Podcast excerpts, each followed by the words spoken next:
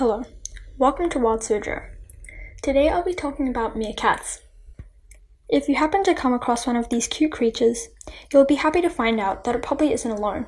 Meerkats live in southwest Africa. They live in burrows to hide from predators and to escape the sun on hot days. They live together in big groups. This animal is very social, and all of the animals in the group help find food and take care of each other.